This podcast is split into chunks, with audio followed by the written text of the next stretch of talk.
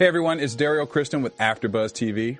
Did you know that TrueCar.com is changing car buying experiences forever? Yes, everyday TrueCar users receive negotiation-free guaranteed savings. Although some features are not available in all states, but it's okay. In the first three months of this year, over 126,000 cars were sold by the TrueCar certified dealer network.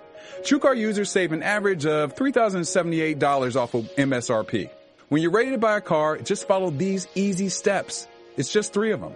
First, you go to TrueCar.com and find out what other people pay for the car you're looking for. Then register at TrueCar.com to see upfront pricing information and lock in your savings. The third step is so simple. Just print out your True Savings Certificate and take it to the TrueCar certified dealer for a better, hassle-free car buying experience overall.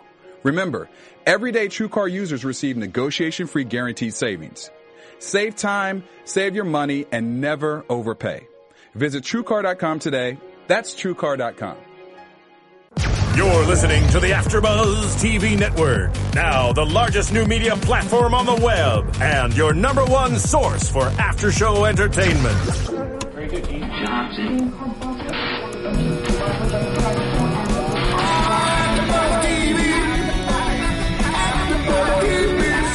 the AfterBuzz Studios in Los Angeles, California, presented by Maria Menounos and streaming live thanks to Akamai Technologies. This is AfterBuzz TV's Hemlock Grove After Show.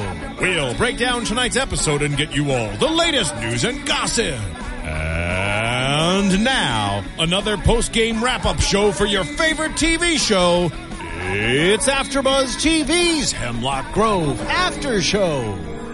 Well, hello everybody, and welcome back to another amazing After Buzz TV after show for your favorite show. It's Hemlock Grove, and we're on season two, episode four, bodily fluids. Lots of bodily fluids. Oh yeah, I'm your host Shano, and I'm joined here by my lovely co-host, Hello, everyone. I'm Marissa Serafini. and JJ Jurgens is actually off tonight. She won't be joining us, but she'll be joining us back for the next episode that I'll be filming, and Marissa will not be here. However, I will not. Yeah. Yes, where are you going, Marissa? I will be visiting family for a week. So Back east. Yeah, I'm back east because we're in Los Angeles. So I will be missing next week's episode, unfortunately. Well, we're gonna be missing you. Aw.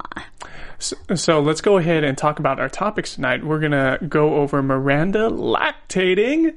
We're gonna be talking mm-hmm. about Peter saving a kid. Chasseur investigates a lot of people. He investigates Olivia, Norman, and Peter. He's just all over everybody in this episode. Yeah, everyone. He's doing his job. He's doing his job. He's he's doing a very good job as sheriff. Mm-hmm. Shelley relates to the little boy Jason, and Beaumont takes some trophies. Uh, Ooh, creepiness. so disgusting what he does, and and then we'll talk about news and gossip and predictions after that. Sounds fun. Yeah. So Miranda lactates. So we get to see her. Let, let's just start like at the end of the episode, right? so she's lactating, and we don't know why she's doing this. Her body is just pumping out milk, mm-hmm. and she's able to silence the baby. The baby has been crying the whole time. Every episode we see the baby in, and she is able to shut the baby up even just by walking into the room. What's up with that, Marissa? I know because even the butler and the the caretaker lady has been saying that you know the baby's unhappy, it's crying, it needs proper nutrition that it's not getting from like breastfeeding. Or the formula? Or the it's- it's- formula, it's yeah. not getting fed properly, so it it needs that. And I guess you know having Miranda there, she helps. She helps with that. Yeah, so she starts lactating about the time, or that we notice rather, is when that that lady doing the petition for gun control comes in, and it's actually like a funny situation how it happens because she's like, "Oh, well, that happened to me before, you know, mm-hmm. when I was pregnant," and immediately when I saw that, I was kind of like, "Whoa, wait a second. She could she be pregnant immediately because of Peter? They just slept together the night before, and maybe because he's got that crazy Vargulf wolf powers going on, he impregnated her, and now she's able to like have some kind of crazy super baby that's already like growing and making her lactate. at at a rapid rate. And yeah, I mean, who knows? Because also we saw the the other situation when Miranda was in the washroom and she saw that toy in the washer, the, the baby toy, and I think that might have been another catalyst for bringing on the lactation. Yeah, that could have been it too. She could have saw that and like subconsciously, it's it's like, oh, there's baby around here, and her like maybe her maternalistic start pumping in, kicking in with her body. Who knows? Like I'm sure there are women who just lactate and they don't have children, right? Exactly. I mean, some women do that when they see other babies or other women's children and whatnot. So, I mean, it is a maternal instinct that all women have. And I think too, it's there's even uh, they they even use not, not necessarily midwives because midwives are more for like birthing the child, right? Right. But then they'll they I think there have been cases where some women who are like the nurses or like the the the caretaker caregiver for the child, but not the mother, and then they just start to lactate too, and then they're able to feed the child as well, right? Yeah, I mean, I've heard situations where there has been a woman who saw another woman's kid crying, but then she started lactating. So, I mean, it it's the spark that just happens. The human body is a very weird and beautiful thing. I mean, it's very interesting, but I, I find it fascinating how that happens, though. Yeah, so she she lactates. This whole episode was just it was weird for Miranda, and she's able to like si- she's able to silence the child too. She comes into the room, the baby looks at her, and we still don't even know the baby's name yet, by the way. No, we don't. And with just those intense blue eyes staring at Miranda, and she's and the baby is just like, com- I think I think she the baby compelled Miranda to come in there.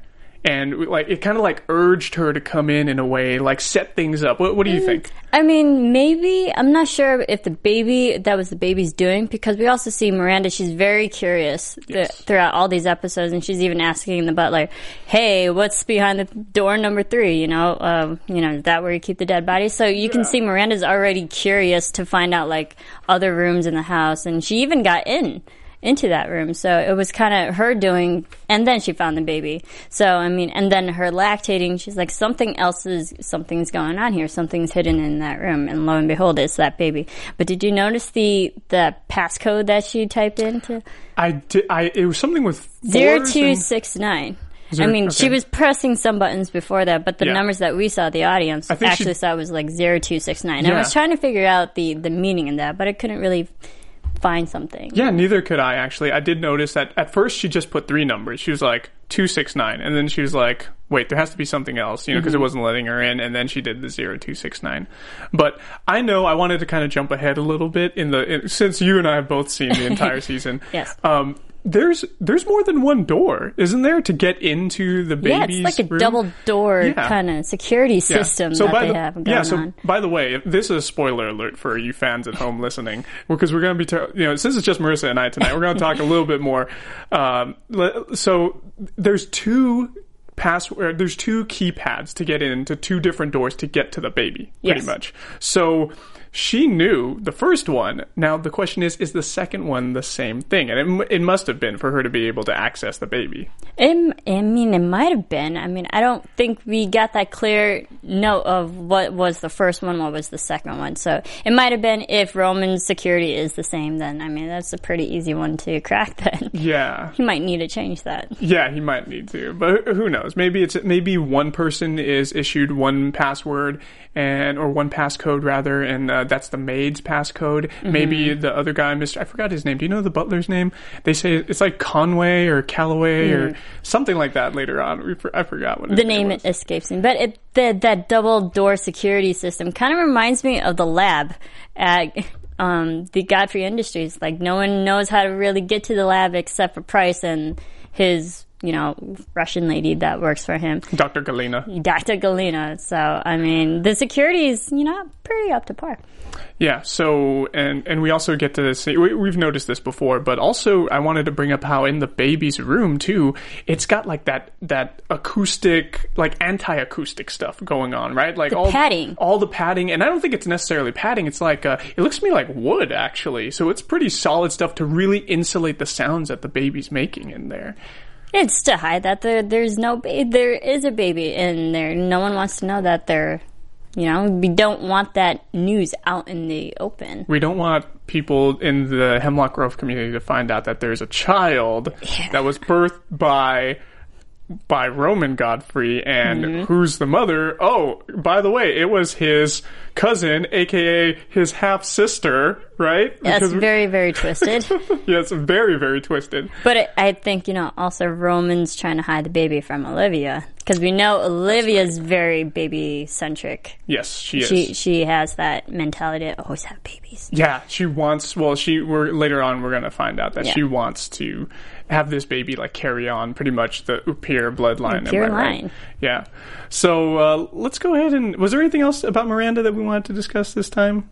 No. And uh, I mean, she she played her pivotal part. That's the fact that I think we're going to see a lot more Miranda involvement with this this baby now, and um, you know, it's it's going to be interesting what we see down the road.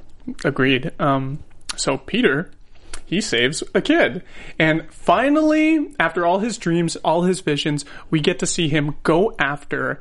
Uh, go after his visions, do some investigation, Mm-hmm. and end up saving this little boy on his little his little roadster, tricycle. his tricycle roadster, and he t- he put that truck to use too. That tow truck he's been driving around because it was a Yeah. bit, you know, it's a big truck and it's, it's a heavy thing. It's meant to lug around other cars. Yeah, and it doesn't stop on a dime either. No, no, and it got that thing got in the way of that Bronco that was going after the kid. Yeah. So- I mean, uh, it was really good how you know um, Peter managed to do that, but also the the bank sign or the the the 047 048 was actually you know 47 degrees 48 degrees i mean it was kind of inverted a little bit but i find that fascinating. He- then he put two and two together. Hey it's like hey this dream my vision is going down right now. Yeah. i better do something That's right. And he was doing the whole investigation thing with. It, it's so funny because we have later on we have Chasseur. We're going to talk about him investigating everybody, but Peter's doing his own investigation too because he wants to find out why these dreams are coming to him, why he's having these premonitions about uh, murders happening, and who these these cult weirdo masked guy, guys are. So he's doing his own thing. He's calling up people, pretending to be a vendor, saying, Yeah. I, "Oh, this is Pablo from Ricola." Pablo, yeah It's so good, and he's like crossing names off the list. He's he's doing a thing. He's doing his own investigation. It's nice to see him doing some like Hardy Boys detective work. Absolutely, on his own, not with Roman, which I find pretty interesting too. I mean, it was very smart how Peter would do it. You know, like of course, I feel it was very the Rumancek kind of way. You know, you have to lie to get answers, or like his dirty work to try to get somewhere. I Yeah. mean, uh, I find it funny that it was very in character with Peter and like how he would the steps he would do to get somewhere. And I like how he's taken that initiative. But what did you think of his reaction when he finally saves the kid and then him yelling at the mother like that warning? I really liked his reaction there for a number of ways. First of all, it was like you can see that the wolf, the Vargulf, is really taken over in him because Yes. this in this episode too, he did a slight transformation, Mm-hmm. but he, he held back from it. Thankfully, you got to see some of the scars that he had on his torso midsection this time, Yeah. and. Um, he you can see that the Vargulf is taking over in him and but at the same time he still is trying to maintain his humanity and he he's even though he's getting mad and aggressive with the woman and her child he still wants the best for them. He wants them to li- if you just listen to his words his words are hey i'm trying to save you. I want you to get out of town. Uh, someone's trying to kill you. It's not me Yeah, and everything listen. yeah everything he said's good it's just the manner in which he handled it that was not good Absolutely. I mean, I think he had he been more calm and more rational a little bit, especially I mean, he might have been just caught up in the moment, but it was the way he yelled at it and he was yelling, literally yelling at the woman. I mean, if, if anyone was in that situation, they'd be freaked out too and probably skip town. So, and, and I think that that anger, impatient kind of was somewhat of the Vargulf trying to come out. Yeah, and speaking of the Vargulf trying to get, come out, we got to see uh, the henchmen get trying to rough him up a little bit after they got beat up by by Mr. Beaumont, right? Mm-hmm. And uh, we we got to see that- Before they got beat up, actually. you know what? Even even with that, that scene where where Peter was going off on them when they were trying to beat him up and get their money back, Mm-hmm. he was still very thoughtful. Like he he punched them just to show him enough force. Like, hey, you don't mess with me, man. I'm crazy. I'm a crazy romantic. so, or is it romantic? Romantic. romantic. Yeah. So he after he punched him, broke the guy's nose. He's still like, go get a pack of ice. Get a pack of ice from the fridge right now. So And then he even straightened out his nose. There, now he'll straight. Exactly. So he is still, even though he's got physical aggression and and yelling and like all that, he's still caring. He's a sti- he's still a caring dude, and he, he wants to have everything turn out the best for everybody. Yes, I mean, I agree. And it shows that he's still a good guy and he's going to be fighting this Vargulf um, for the rest of the episodes, I believe. That That's going to be a constant internal and external conflict within him. Yeah. So that'll be fun. Yeah, that's right. And uh, we get to see that even though he saves this kid, he's leaving. Obviously, somebody calls the cops on him, and Chasseur gets involved, and he even locks him up, and he starts questioning him a little bit, and he's he gives him a pee test too, and he's like, "Come on, what is this for? I'm, I'm not going. I'm not a druggie. I'm not doing anything. I what I saw, you know, it was legit." And he starts explain. He, I think I don't know if he explained his visions to him yet. He didn't. He didn't do that yet. Huh? No, no, I don't so. Yeah. I think he was like, I was just trying to help this woman and his and the kid because someone's after them. Yes, exactly. Somebody is after them. Somebody. So, so he's being a good Samaritan. He is, and I th- but I think because he, in a very suspicious way, that's why Chasseur is holding onto him for 24 hours. Yes, he's for reasonable suspicion. Reasonable Holding him Because he was very suspicious. he was. He was very suspicious. He wasn't being honest up front, so I will give Chasseur that he does have the right to hold him. now, how did Chasseur get get in touch with like who got in touch with Chasseur to go after Peter about this? Because they were supposed. it was like seventy miles away or something. I think he mentioned something like that, like forty or seventy miles away. It was like this town wherever he was going to. It wasn't in Hemlock Grove where that where that kid was. No, it was somewhere else. Yeah. But probably like heard it through the grapevine. People are complaining or, you Mm-hmm. know, I mean, they, we saw when outside when he was yelling at the woman, you know, there was a community there. They were all watching what went down. So I think it was just people, the witnesses spreading around what happened. Yeah, the witnesses. They probably called the police, and then Probably. and then Word travels fast in then- Hemlock. Yeah, and then it somehow got back to the sheriff, of course. And Hemlock. Well, maybe Hemlock County is actually bigger than we think. I would imagine it's a small county, but it's probably bigger. Probably bigger. Yeah. Well, speaking of Chasseur, unless we, you had something else to add regarding Peter. No, it's just that Chasseur's, you know, talking to a lot of people, even Olivia. Yeah, he is. He, so he starts talking to. So we already talked about him talking to Peter a little bit and doing his investigation with Peter. He he speaks to Olivia too, and he says like, "Oh, by the way, witnesses saw Marie Godfrey here the night that she was supposed to have disappeared. What's up with that?" And there's a lot of witnesses going on. Yeah. I mean, you you think they'd be a little bit more careful with all the actions that they're going through, but that everyone's having an eye on the Rumanceks and the Godfreys. That's right, and it's just so funny how Olivia is so duplicitous with everybody. You know, she's she's lying her you know through her teeth to everybody, and she's doing it with a smile on her face because she's so emotional this season, right? Oh, I know. I mean, it's it's kind of fun that even though she can feel emotions and being more, she has more humanistic qualities. You can still see her be Olivia Yes. in her conniving, you know, manipulative ways. That's right. And um, before we talk about, well, I actually want to jump over a little, not to one of our other topics, but kind of related to this with with Olivia. In there's that one scene where she's in bed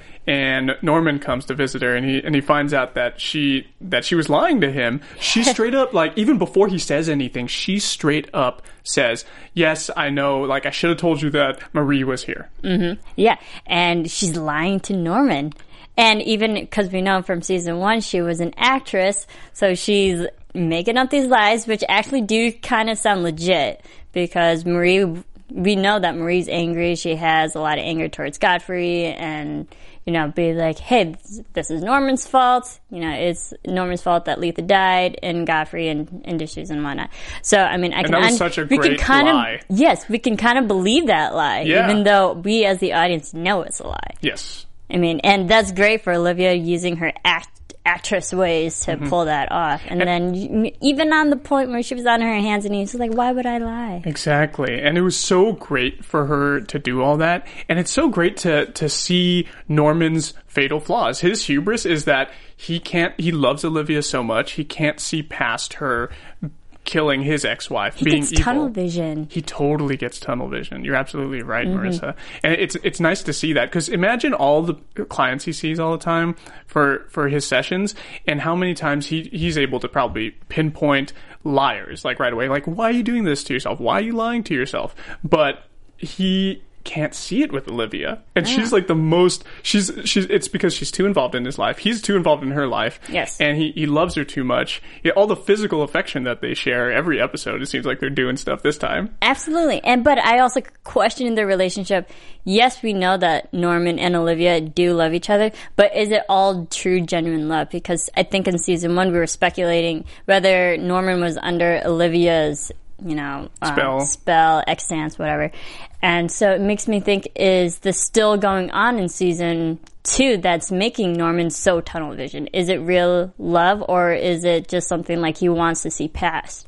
And is her love for him real too? Because she could be extancing him, compelling him to be in love with her, but does she do it because she loves him or because she's using him to manipulate him in some way? And I can't see any kind of manipulation going on other than, you know, perhaps compelling him, but there's no there's no end. I don't see any end in sight right now for why does she want him to be around other than she does love him. She does want a companion now because mm-hmm. she's alone. Her house is empty now. Her nest is completely empty. Yeah, I mean she's losing people, and even Norman's losing people because now he he has lost Marie, he has lost Letha and the baby, and now he's starting to lose Olivia in that way because we we can see that separation growing between them because Olivia's lying right to his face. Yeah, and before there were so many connections that we had with Norman, right? Because before he would obviously he would visit Roman. He doesn't visit him too much. He's only seen him twice so far this season, uh, maybe three times.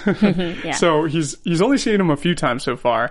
And but but before we had him with his family. Norman had his own family, right? He had Marie before. He had Letha there in the house. They were expecting a baby on the way. He always communicated with Shelley before.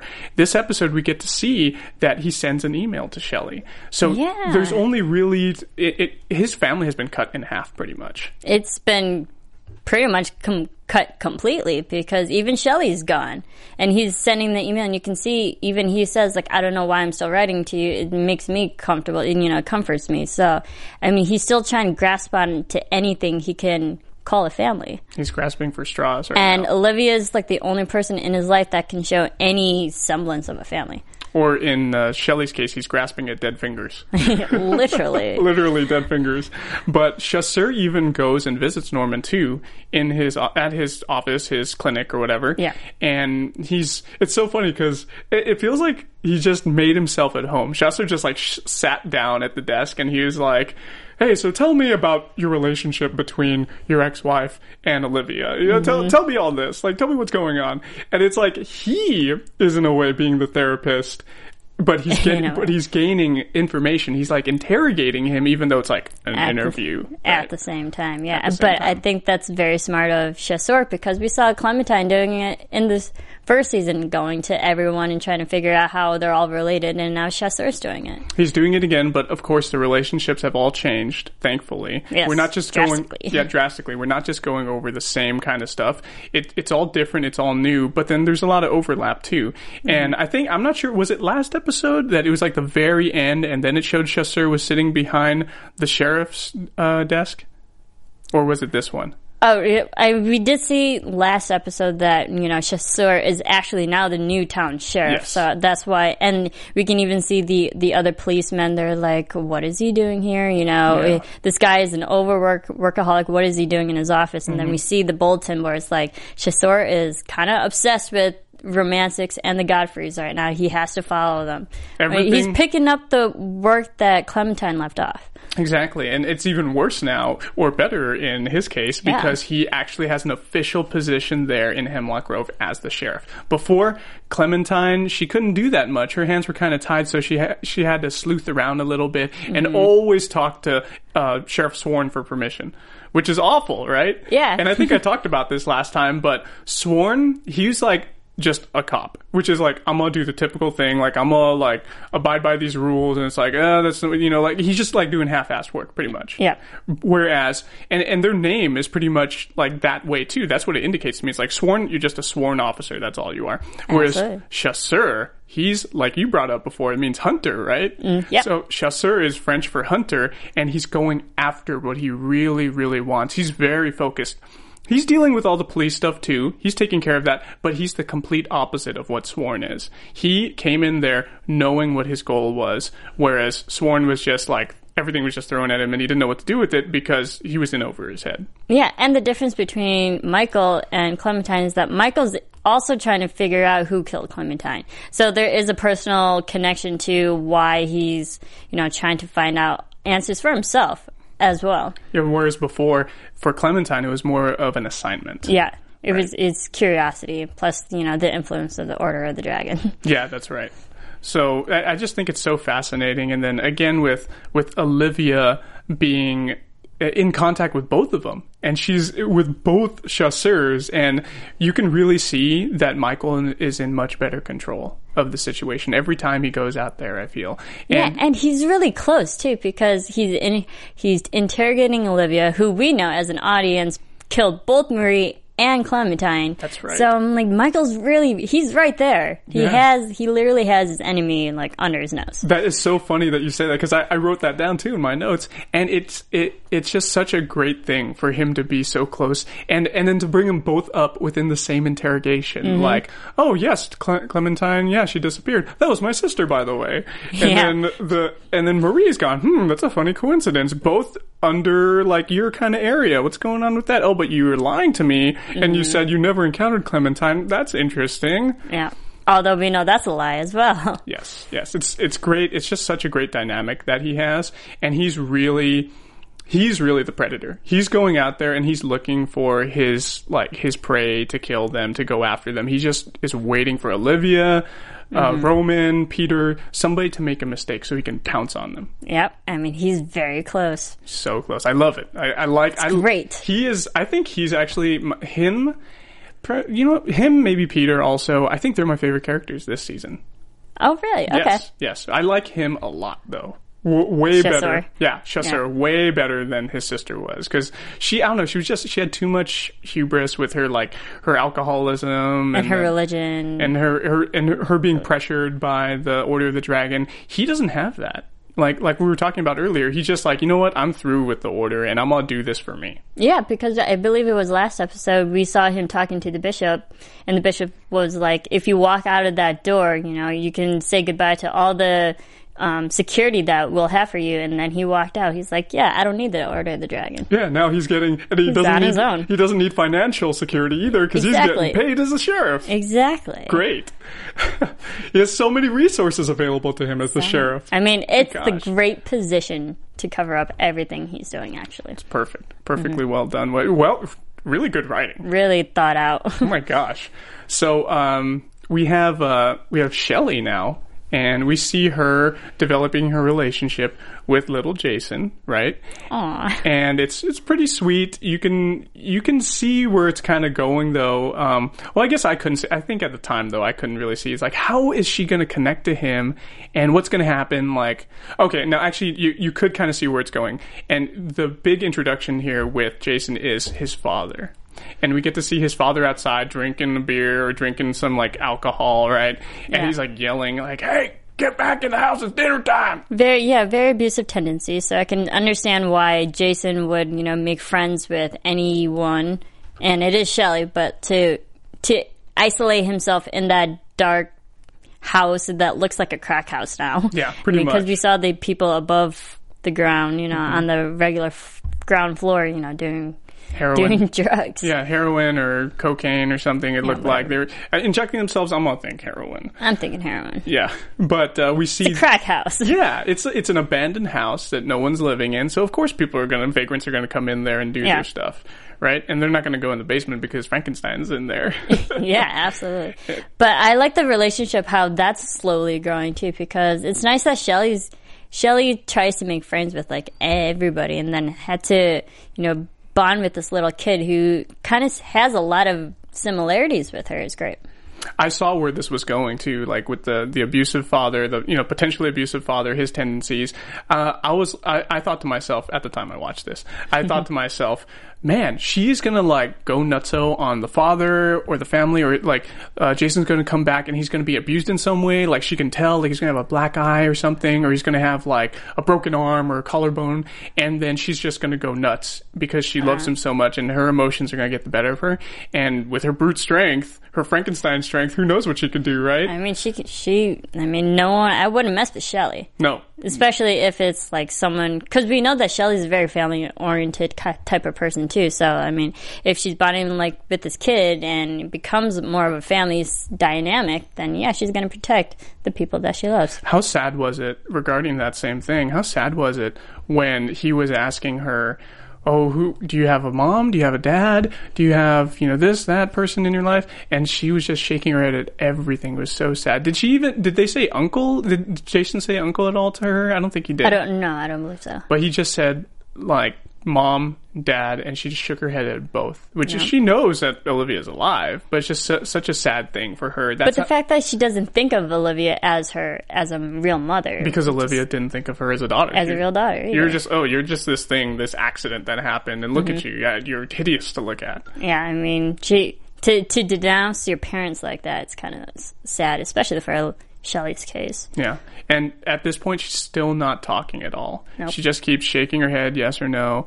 Um, it's it's going to be. I really want her to be able to communicate better, and she's she is going to later on. Thankfully, Yeah, we did yeah. talk about it with Laurie Fortier last time. Yeah, because you know, because we know the Frankenstein story. Frankenstein started off as a, a mute type of being, and then he became educated and self-taught, and he knows how he knows how to speak and communicate with people. So if they're going to go along that that type of mythos of the story, then I mean, I think it's pretty clear cut that we we know that Shelley's going to eventually speak. Yeah, and also She's very educated herself too. she's super educated. So she, you know, at some point, yeah, she's going to have to talk. And we, we already know that she knows how to use email. She knows how to use text messaging, even like some kind of PDA that talks for her. So she's, she knows how to communicate well. Even just doing all the gestures she's doing right now, that's, that's fine in her situation. Breaking off her finger. Yeah, to connect more with a human being. Yep. That's great. So, um, was there anything else about Shelley? Oh, actually, I wanted to talk about the body, the dead body, and how it relates to Shelley. So they found it right in the beginning of this episode this time, and it was so funny the situation that they were in. It was kind of like That oh, couple, man. man. And the girl has to pee. Yes. I mean, I gotta bring that up because JJ would love that. Yes. But I mean, seriously, they, I love that running joke. I'm sure we're probably gonna hear it more throughout the season that someone has to pee and that should be like another rule in the drinking game. Every time someone has to go pee, drink. That's right. And and um so they find the body, but it's so funny because before that, the girl's out there. I'm already thinking it's a couple getting drunk, wanting to have sex in the forest. They're gonna Absolutely. They're gonna die. Yeah. that's that's like the, the stereotypical thing for uh, like horror films, right? you have sex, then you die. Yeah, anybody who has sex dies, unless Ab- it's the, unless it's the main characters, like because our main our main is true. characters are already monstrous creatures. I mean, so they, can't they'd all be dead by now if that happened. Yes. so we do, but normal people who have sex die.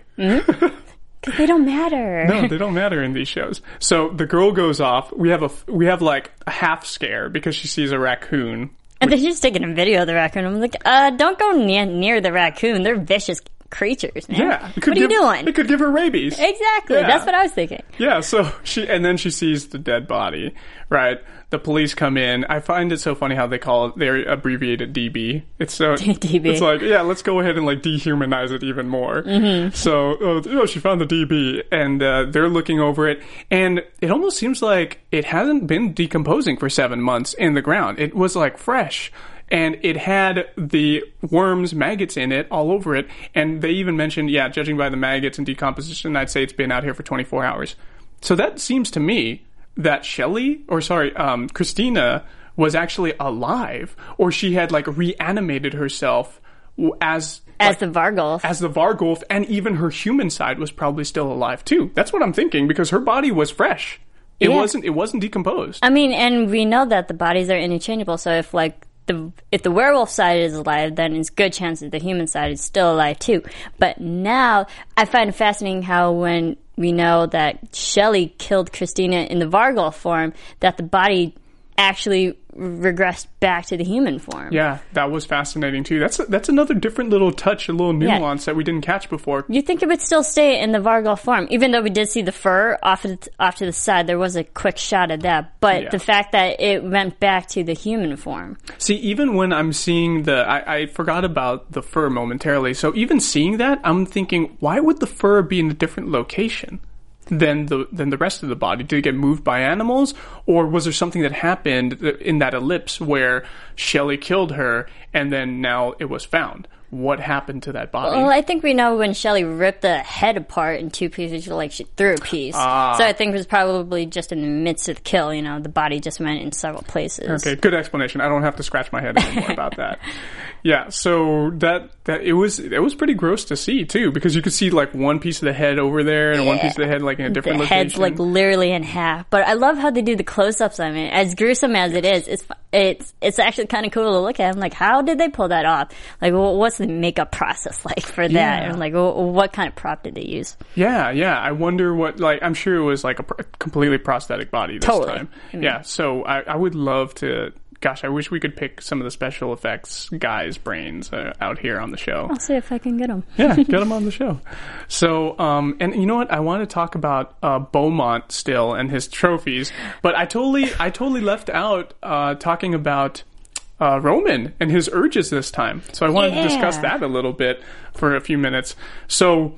Th- this time we can see when Miranda comes to him, he's looking at her and he's like, "Oh, what were you doing last night?" And then he just co- like kind of like blanks out and he starts getting tunnel vision at her neck, and he's like seeing the veins throb, right? Yeah, I loved how they shot it. The like the filming aspect of it, and even how they edited it is like very uh, erratic, and like he can't control it, and like the the zooming in and out, and then like him sweating over. Yeah. He's literally losing control, and he's trying to fight that. Because I think you know he still wants to be human. Because we know that he doesn't want to be an Upir. He just wants to be a normal human being. That's right. So I find it fascinating how they captured like he can't. He literally can't control it. There's there's no fighting. No, he can't control it anymore. And because he can't control it, he's getting so.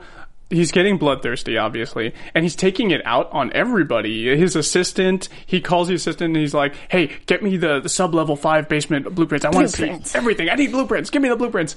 And he looks at the iPad when he gets the blueprints, and he's like, "It's it's not on here. Sub level five's not on here." Ah! And he like throws it down, shatters the iPad, and he makes a scene in front of everybody. I thought it was so funny how he looks at he gets mad obviously at his as his at his assistant. And then he turns around, everybody's staring at him. What el- what else do you mouth breathers want? That is so funny for him to say that because it's like the most typical like, "Oh, I'm in an elevated position. I can call you mouth breathers because you're all unsophisticated compared to me." Yeah, and also because like he's an Upir, he's not fully human. He's, he maybe he doesn't even really need to breathe to, to live. So it's like that's kind of an insult to just humans in general, which I found funny. Oh, that's a really good point. I didn't think about Yeah, that. and I just love that quick moment when like he's still yelling at the assistant guy, and he just like picks up that ball and throws it at him. Like, Oh, yeah. just like so impatient in his attitude. oh, that was so good. That So was good. Actually quite funny. That was that was quite funny. Oh my gosh, this is- that was a great scene too. Even if it was just for like a minute or two, it's just so good. Yeah, but now he's creating a hostile environment, so Yeah. he And- has to deal with that. the HR person tells him to you gotta leave. He goes out, and this this is like it's so funny because you think that's going to de-escalate. Yeah, it's going to de-escalate in the workplace, but guess what? He's going to put that anger somewhere else and that bloodthirsty frustration somewhere else. He goes.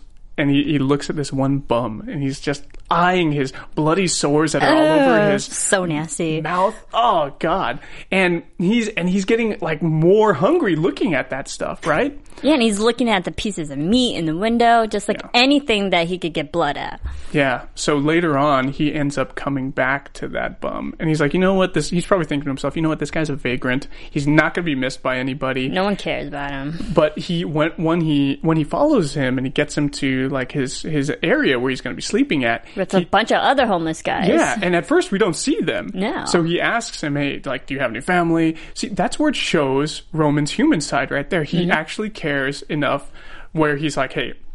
Well, number one, he does he doesn't want to get caught. So Yeah. if the guy has family in town, he's he doesn't want him to be missed.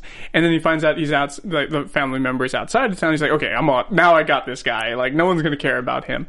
And she's well taken care of. Like he he wants to send her money or something. Like Probably. is he just saying that to make the guy feel better? It's just like so many things. Like okay, he could be kind of saying this just to put just to like say that he's going to do it. He could kind of do it because he's trying to alleviate his guilty conscience in a way. I think it was that too, because he knows he's going to kill this homeless guy, but to make sure that it's not just a straight up, mm, you know, killing, that he's going to be, you know, taking care of the rest of the people he might have actually um, affected, like his family. Yeah. So I think that was just the good side of Roman still trying to come out.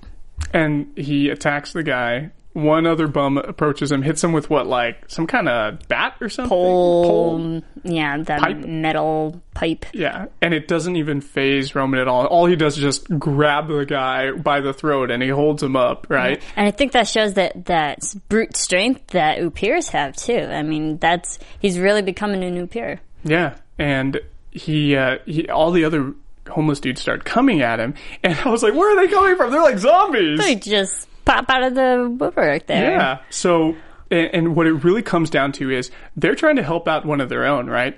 But I love this metaphor that they throw into that scene. He Roman's walking away and he throws up the money, and then they don't care about their friend care. anymore. They, He's bleeding to Money. death. Yeah, it's and, and I they do this later on in the season with a couple other things, like with Shelley and her new body. But it's so great how they the, the the writers just throw in great metaphors like this. It's like, hey, who who cares about people's lives? Money's more important. And that's Yeah. and it's and of course it's it's like putting it in everybody's face like hey you guys you know like readers watchers uh, Yeah. fans of the show money is not more important human lives are more important Yeah, exactly. And and you know, and also just Roman's way of being like, hey, to save himself, just throw a bunch of money at them, and you know, they're homeless guys need money, that's right they need hundreds of dollars and he's need hundreds of dollars. He literally made it rain he made it rain with like seriously Benjamins everywhere. everywhere. Oh my gosh. Uh, Beaumont taking his trophies. Ooh. Wow. Wow. I never thought, seriously, I, I've seen some twisted stuff in movies like Pulp Fiction and, and other films where there's like torture in some ways. I'm surprised they went there in the show, which is actually pretty cool. That I mean, I mean, I know that sounds terrible, but the fact that like they can escalate to all this gruesomeness and violence in the show, especially for season two, it's great how it's everything's just like a step up from everything from season one. That's why I love this season so much. I'm like, good. I'm so into it, and I was just like, wow, they're really, really escalating because they can do this because it's Netflix because they don't have to abide by like FCC Television rules. Yeah, FCC guidelines for anything. It's just like boom, take get some guys balls in a in a, a rubber band and, do, and treat them like an animal. Tie them up naked. Tie 'em to up like other. pigs. Exactly. It was, it was just so. It was a cool scene to see that, and I liked the parallel.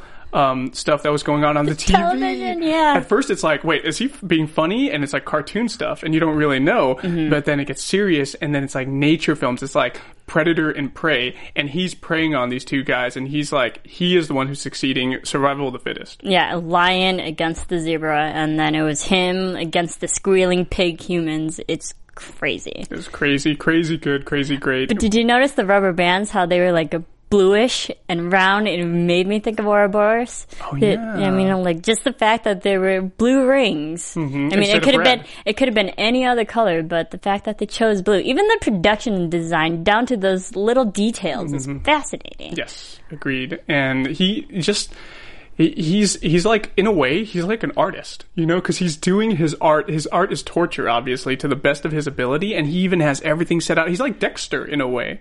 Yeah, and the way he was explaining what he was going to do before he even did it, you know, just builds that oh in that idea in your head, like oh, this is what we know to expect, and that's torture in and of itself. That's right. That's right. I, re- I really enjoyed that scene too. Not because I'm a sadist. No, of course not. We're both not saying just because it's it's entertaining. It's just so extreme to see something like that.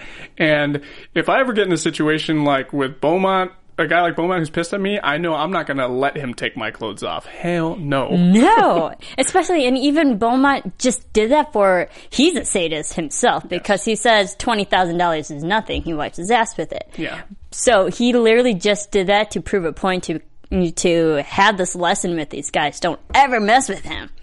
That's right. Don't very lose true. his money. Yeah, don't lose his money. Very true. Oh my gosh. well, if there's nothing more to add, let's go ahead and move into our news and gossip. Sure. AfterBuzz TV News. So we actually had some comments from uh, some of our fans who I'd like to read out. We had uh, Stephanie Elliott on our YouTube channel. Thanks for the comment, Stephanie. She said um, she's really enjoyed. So I'm gonna actually paraphrase because she wrote a long comment. That's great. That's great. So thanks for uh, for contributing. Uh, she really enjoyed season two and the new actors. They brought like an excellent vibe to the show, and she she just loves Shelley and her friendship with the little boy and. She's um, it's it's great to see like she's a giant, but she's like so innocent at heart. Additionally, she really liked um, she really likes uh, Miranda from um, uh, because she was on Orange is the New Black. yes, Madeline Brewer. Yeah, Madeline Brewer, and she just thinks also that it, she fits in perfectly with the Hemlock Grove vibe, and she's just she's pleasantly surprised by her. So that's really good. And then and it's perfect too. She also says because she brings that love connection between Roman and Peter, and she gets them back together. Yeah, It's so cool. that no, that's great. Thank you for commenting, Stephanie. We actually also had a couple other comments. We had one by uh, Glamored by Eric, or El- Eric, yes. Yes. And uh, he said, although Christina. She. She, oh, okay, sorry about that. Christina. Although Christina died in season one at the end of the credits from the final episode, she returned to life as Christina and was screaming as they panned to her headstone buried alive. Unless the head is removed from the Vargulf and perhaps even werewolves, they will come back. Once the head is gone, the entire being is ended. So now we know. Yes. So thank you for contributing to that official. comment by Eric. Cut off the head. Yes, now we know, and, and we got to see last time Shelley totally Just decapitated boom. with brute strength, that body mm-hmm. gone. And we also had one more comment here from that I wanted to read out from Ills You and You is Me. I hope I got that name right.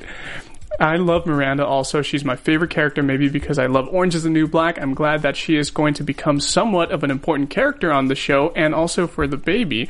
By the way, love the show. You guys are doing a great job. I'll be watching every week for sure. Boom. Yes. Thanks so much for Thank the comment. you. Did we have any uh, news and gossip that you want to talk about? Well, I just know that us, the audience, and even the cast members of Hemlock Grove are still in the dark whether Netflix has renewed um, Hemlock Grove for a season three. We still don't know. There's no official word yet. I feel like probably in a month, maybe two months. I hope we don't have to wait that long to find out the you know the end results if it did get renewed. I'm hoping there's a season three. There best be a season three, especially the way the season ended. Yeah, we, that- we'll get into that. Yes. but I I'm- mean, I think we we all love this show, and there's so much more because now that they don't have the book to reference, they can literally just come up with so many new creative ideas. They can take the show anywhere, and I would love to see where they go with it. Yeah, we're definitely not going to do any spoilers tonight about how the season ends, but No. oh my gosh, they better have something after that. There better be a season three. Seriously, just saying. as much as I loved, and I want to be straight up honest, as much as I loved this whole season, doing that stuff at the end, it kind of was like, wait, what? It made me like, qu- I, I didn't like the last episode as much as the rest of the season. The rest of the season is tip top, awesome, perfect, ten times better than last season, but then the last episode of this season i'm like what i need an explanation here i need a Exactly. new season please bring back a new season of hemlock grove guys I think Netflix, that's please the- yeah, that might be why you're a little unsatisfactory because you, there's so many questions that the show leaves off with that we want more to answer all that. So, Exactly. yeah. Well, let's go ahead and move into our predictions.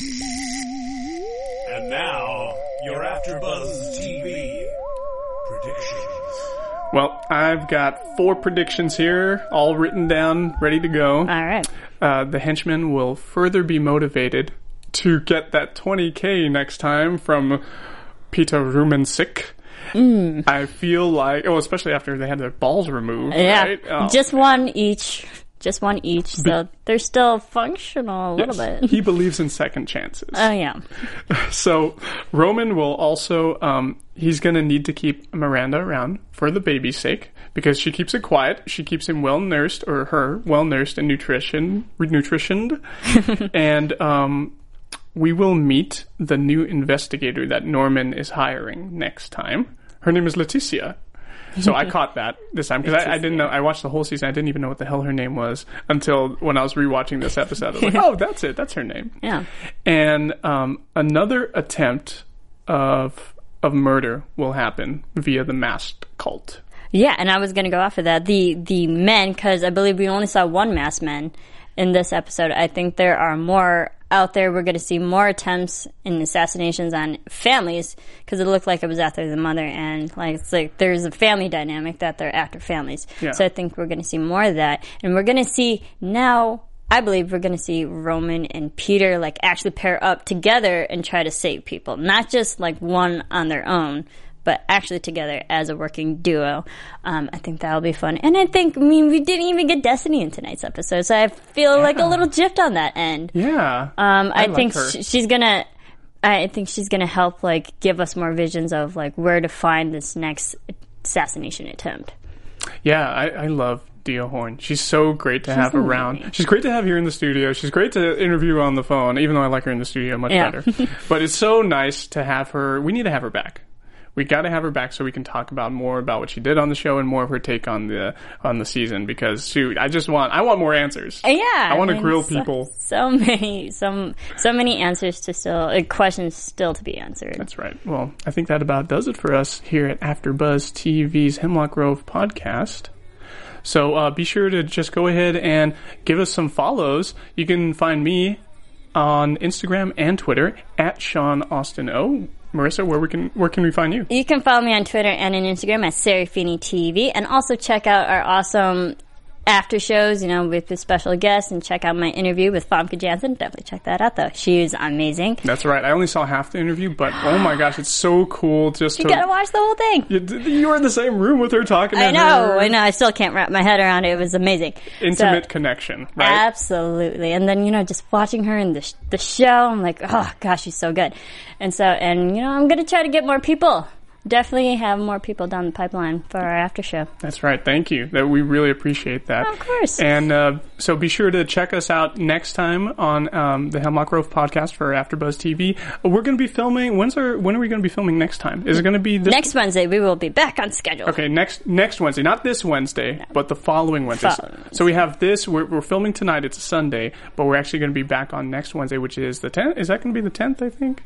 Uh, like next, next week? I don't know. Yeah, I don't know. I'm not looking at a calendar right now, guys. But thanks so much again, and we'll buzz with you next time.